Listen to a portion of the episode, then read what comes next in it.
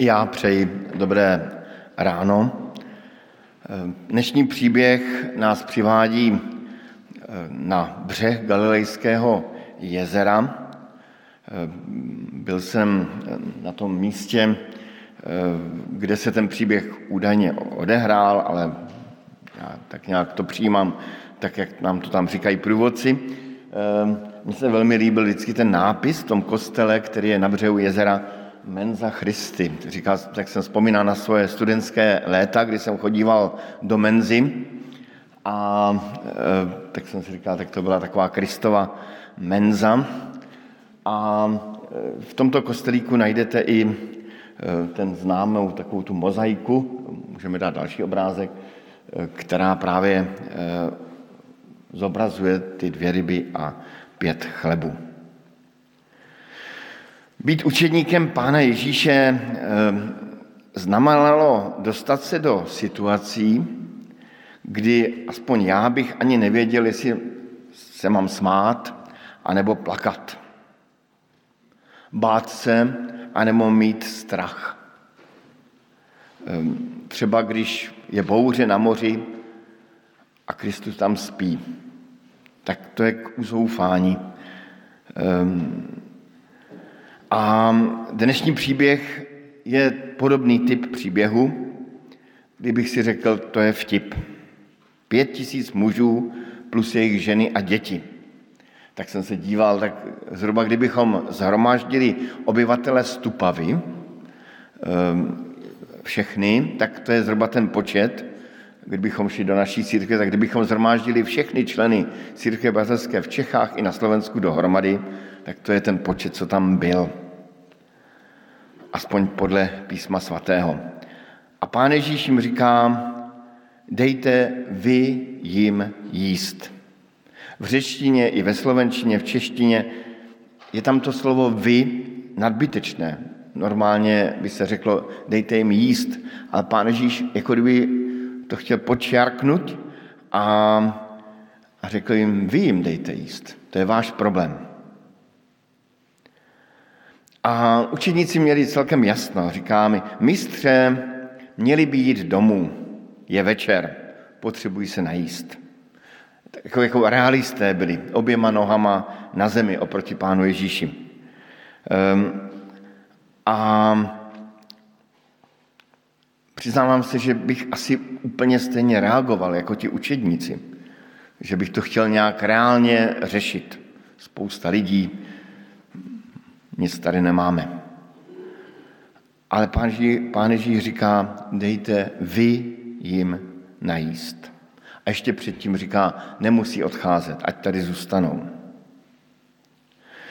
Přál bych si, aby nám to slovo vy nějak zůstalo v uších. Kdybychom měli zhrnout i to dnešní kázání, tak by se asi dalo zhrnout do toho slova vy. Je to velká výzva, kterou bychom měli mít na mysli, když klesáme nějak ve své duši, když nějak rezignujeme, nebo naopak, když je nám jasné, co máme dělat. Učedníkům, jak jsem říkal, bylo jasné, co mají dělat. Pošli je domů. Logické, realistické řešení. I my máme vždycky takové ty první řešení. Nemám peníze, musím najít lepší práci. Musím sehnat dobrý úvěr. A nebo musím rezignovat. Nemá to cenu. Jsem nemocný, hnedka je tu myšlenka na lékaře. A nebo naopak, tak člověk už rezignuje. To nemá cenu. Je na tom církev špatně, tak vyměníme papeže a když ho nevyměníme, tak raději z ní odejdeme. Ale v dobách rezignace nebo aktivismu bychom měli slyšet ta Kristova slova. Tu, tu jemnou ironii Kristovu. Dejte vy jim najíst.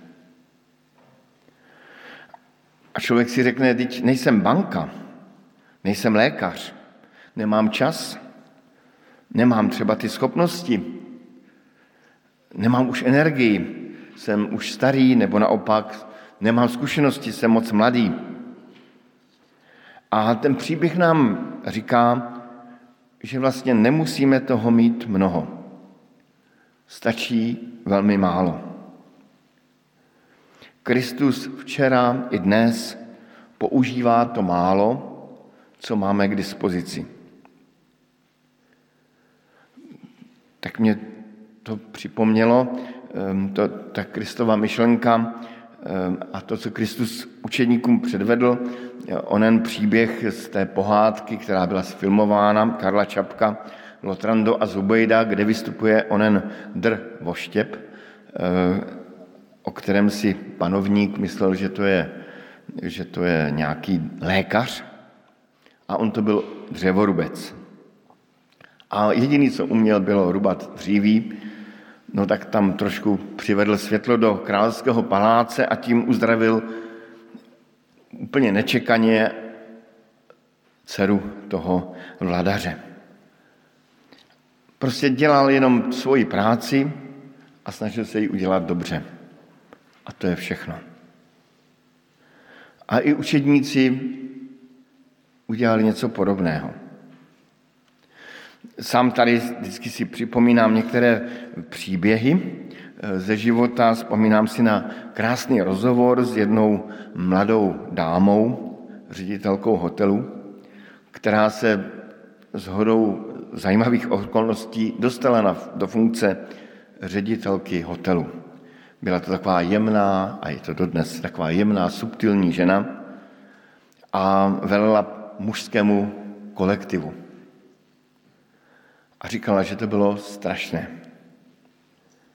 Že říkala, co mám dělat. Já jsem v životě nedělala ředitelku hotelu. Pracovala předtím, prodávala parfémy v nějaké velké nadnárodní firmě a najednou se stala ředitelkou hotelu, nevěděla, jak se to dělá.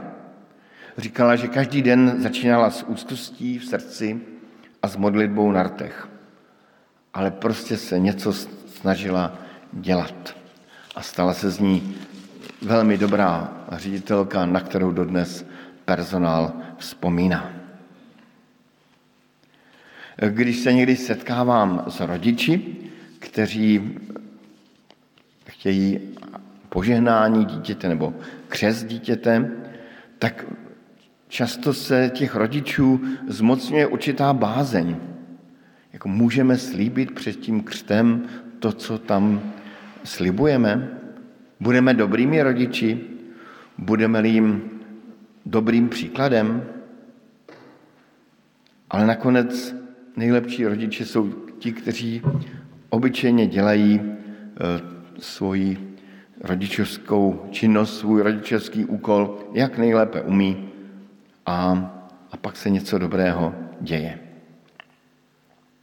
Krásné na tom příběhu je ta nenápadnost. Učedníci dali pouze to, co měli.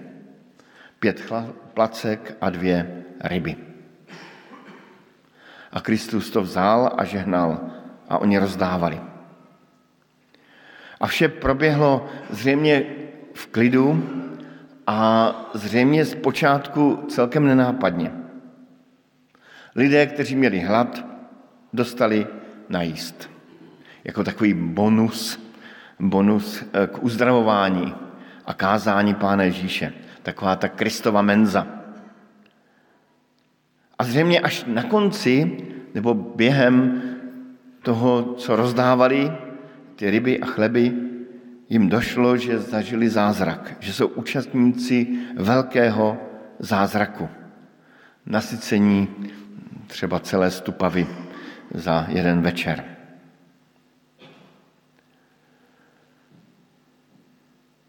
A tak to bývá i v životě. Člověk prostě dělá, co může, připadá mu, že udělal málo, ale nakonec, když se ohlídne, možná na konci nějakého životního úseku, možná na konci života, najednou mu začne docházet, že, že celý život jeho byl vlastně jeden dlouhý velký zázrak.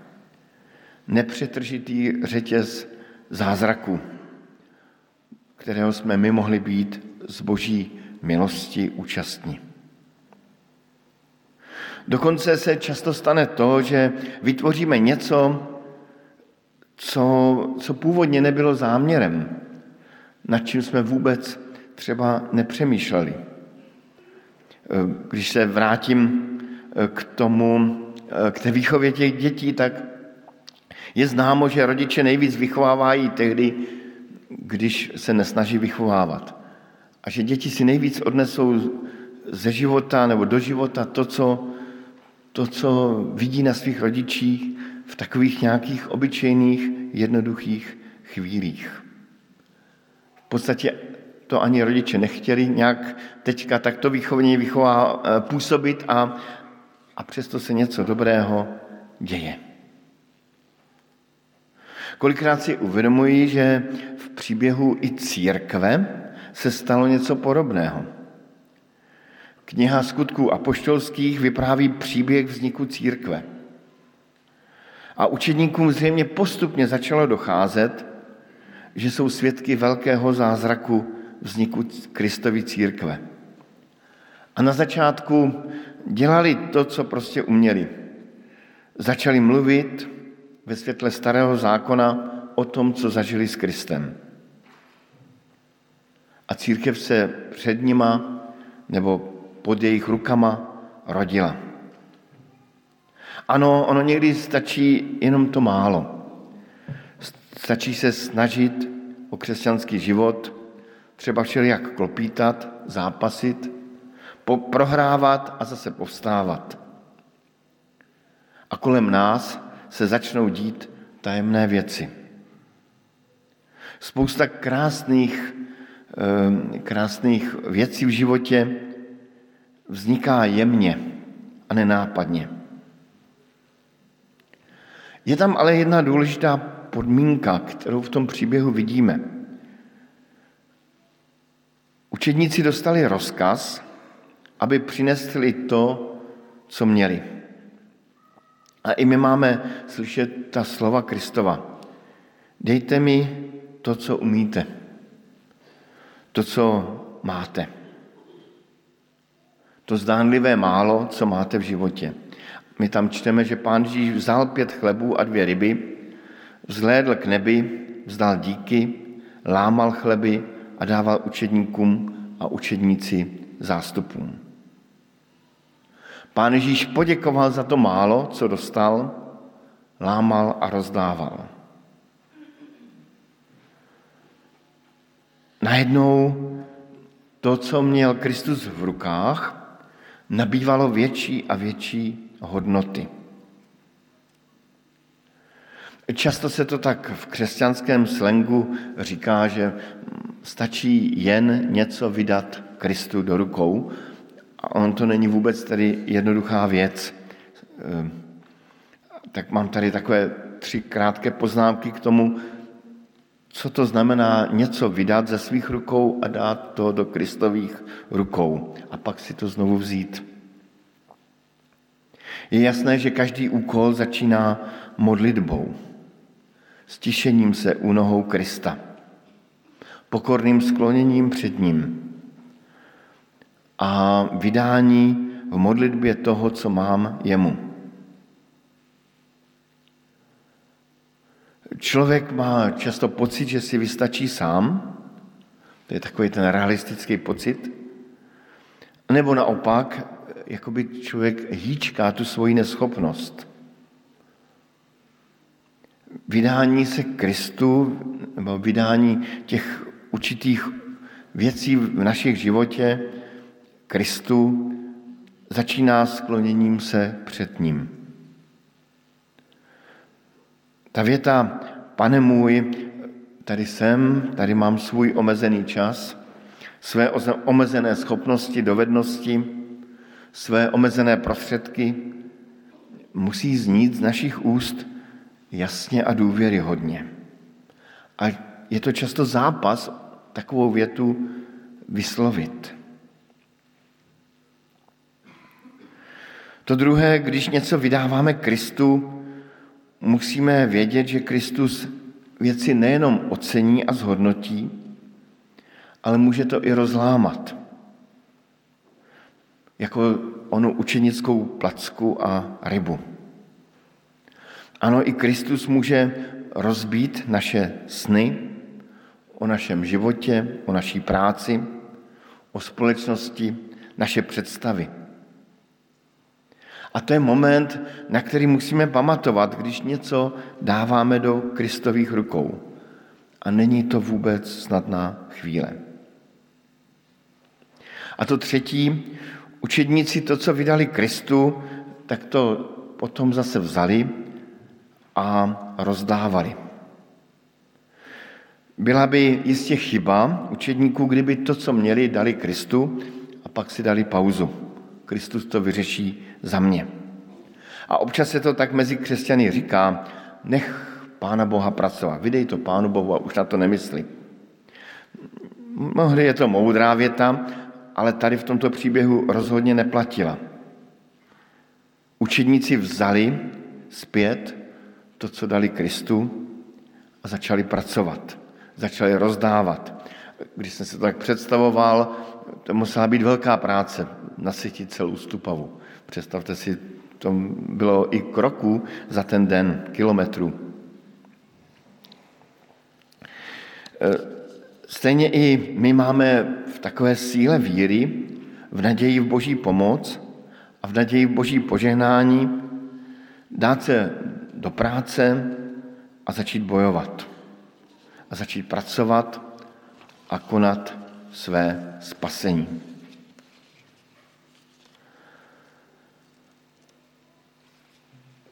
Na závěr bych jenom dodal, že když se člověk podívá na ten příběh eh, z perspektivy Kristova života, vidí, že, že se vlastně opakuje jedno schéma, které se často opakuje v těch příbězích Kristových a v příbězích božích. Jako kdyby pán Bůh něco tajemně vril do našich duší, do našeho světa.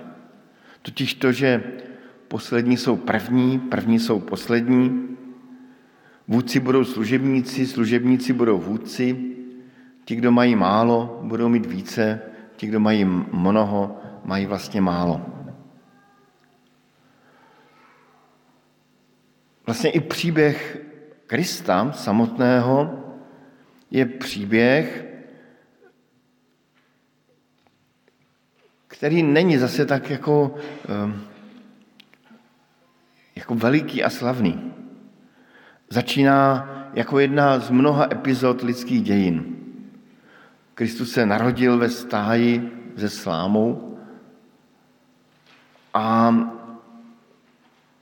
jako něco, někdo nenápadný a najednou v té slámě a v té stáji jako byl ukryt celý svět. A Kristův konec na kříži taky. Kristus umíral jako jeden z mnoha odsouzení v té římské říši. Byla to jedna z mnoha epizod. Zdánlivě končí jeden z mnoha životů té doby. A přesto ve smrti nevinného Krista se otevírá prostor pro vzkříšení a dar nového začátku pro moc nového života. Zase něco málo a děje se něco velkého. A Kristus nám nabízí, abychom eh, pozbuzeni i tím jeho příběhem vzali to málo, co máme, nebo možná v našich očích mnoho, co máme, a dali to do rukou Krista, aby naplnil eh, skrze nás životy lidí v naší přítomnosti. Amen.